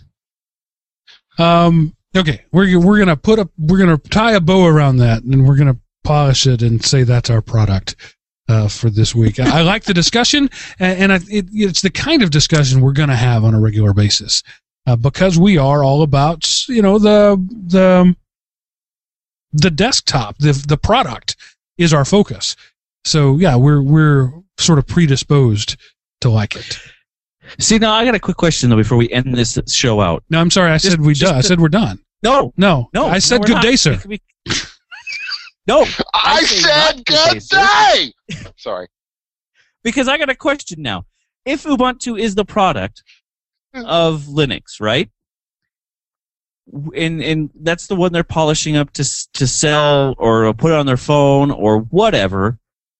Where is their development le- level though? Because are they just sucking up the Debians? Because I, I mean, is that their is that the process of elimination for them, or does Ubuntu need to start dropping a, a more edged, you know, bleeding edge market type of, of product to help spoon on or to to spoon feed some of the geeky people? uh, you know, I there's been a lot of of heat for the Ubuntu project for not giving back to Debian, uh, and and what exactly what you're talking about. That they're they're leeches. They take the work of Debian and they make a product off of it. Uh, frankly, I don't I don't think that's true. While they may not contribute upstream, they do a heck of a lot of work uh, on making the product, starting with Debian as the base.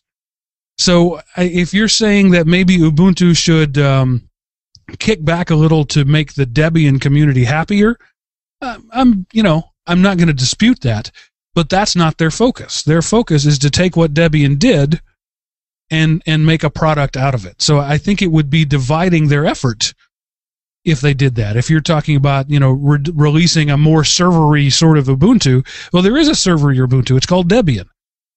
So if they if they were putting effort into that, they would be detracting from their main focus. Okay. So uh, that's just the way I look at it. So I think you're, and there's definitely a PR value to that, because de- definitely the Debian community whines loudly about the fact that Ubuntu takes their product and doesn't give back. Um, and, you know, okay, I, I don't dispute that that's a fact. Uh, but it also may just be the nature of the beast, because I mean, if you take some, say you take uh five percent of your employees at at the Shuttleworth Foundation at, at Ubuntu, and have them working on the Debian team. That may make Debian a little better, but it's probably going to make Ubuntu a lot worse. So, you know, where's the return in your value for that? Yeah. Because Yeah. Debian is good. They don't need the help. That's the, that's my point anyway. Okay, so on to the tips of the week. Uh, Chris doesn't have a command line tip this week. He's claiming that he's been sick, but really, I think we just know he ran out. He doesn't have any more. He's Yeah. he's not the command line godfather that we all thought he was. Yes, yeah, you are. Blame me. I see how you go. But we do have a good um, Seth link this week. This is one I'd actually heard of, so you didn't stump me this time. Um, Okay.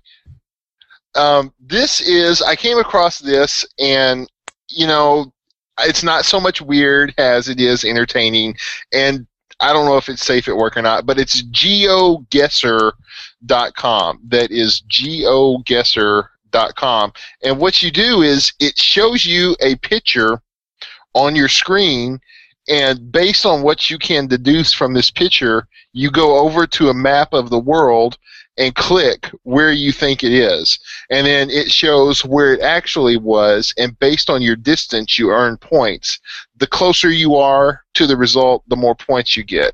And so there's five pictures, and the first time I did it, I got 8,646 has the first round I did. So you want to see if you can beat that? geoguessr.com. You just look at the picture and then you go click. Um, one of the things that messed me up on the first one is I thought it was just all going to be in North America. I guess I didn't bother to read the name of the website. It's not North America Guesser, it's Geo Guesser. So it's anywhere in the world, people, not just America. so my first So, yeah. guess, I was only four thousand kilometers from right. It was awesome. Well, that's not bad. My Yeah. next guess, I was twenty thousand kilometers from right. I had one that was less than a thousand. So, uh, but yeah, my first one was like seven thousand. Yeah, I'm averaging right around 500 kilom- kilometers from the correct location on all my guesses. Wow. You're you're good. I'm I, I, I missed one. I'm not good at geography in general. And you know, some of these had there's print on the signs, right? If only I spoke that language, that would be awesome. Right. But yeah, so there you go, exposed to language. geoguessr.com. And, uh, you know, if you want to shoot some feedback, did you beat my score? Um, you know, let us know. Again, my score was 86-46 on the first round I did. Um, so what's your score? Uh, tune in next week and find out. So my uh the guess I just made, I said it was in southern Canada and it was in Finland. It was only an ocean away, Right. but they're similar similar uh um climates. I, get some credit for that, right? No? Okay. So I got Well, 4,942 points total on my my One thing there. I'll, I'll definitely let everyone know is you can move the, the window around a little bit and explore the area to try and I- increase your guess. In case you didn't Yeah. know that. you can like zoom in and, and try to see some people. Of course, you can't see their faces because a lot of them are blurred out, which means they're probably in Germany. If the faces are blurred, they're in Germany. Sorry, anyway. Uh, this one, I said it was in Romania. It was in St. Petersburg. So I, you know, I wasn't too far away on that one. 1,400 Ooh, kilometers. only 100 kilometers off that time. Wow. All right, so we uh, the next two hours of the show will be just us playing this game. So I think maybe it's time for us to stop. And uh, thanks for your feedback. Uh, like I said, next week's show is inspired entirely by your feedback. You guys were so excited about SSD. Uh, we're going to talk about that, and I think this may be the first time in a hundred episodes that we actually already have the topic for next week before we even did the show this week. Uh, that that doesn't happen very often. Thanks for being with us for a hundred shows. That's awesome. And if you haven't been, if you just came uh, along recently, uh, go back and listen to all hundred. No, don't do that. Don't do that. Go back and listen to the last twenty. I'm pretty proud of the last twenty. Before that, maybe not so much. Um, Yeah, and the last 20 does get you the burping episode, yes, yes. but unfortunately, it doesn't get you the Boris box episode. That's true. The Boris box, So, you got to uh, go all the way back to 39 for that one. Uh, so thanks. for- Really? yeah, That was 39? episode Wow. 39. That was when Aaron was still here. Yeah. Uh, so anyway, uh, we, we love feedback. Uh, edl at elementop.com is the email address, or you can go to elementop.com, click the contact us button at the top of the page. If you want to send us a voicemail, uh, 559-IM-OP, uh, or go to the, uh, the website, elementop.com and use the leave us a voicemail widget right at the top of the page. We love hearing from you and we hope to have another hundred episodes uh, for you to listen to. So thanks for being with us, Chris, Seth. As always, thanks for being the best co-hosts I could afford on what I'm paying you, and um, it's been a fun run, and we look forward to hundred more. And for now, I'm going to say that ends this episode of Everyday Linux.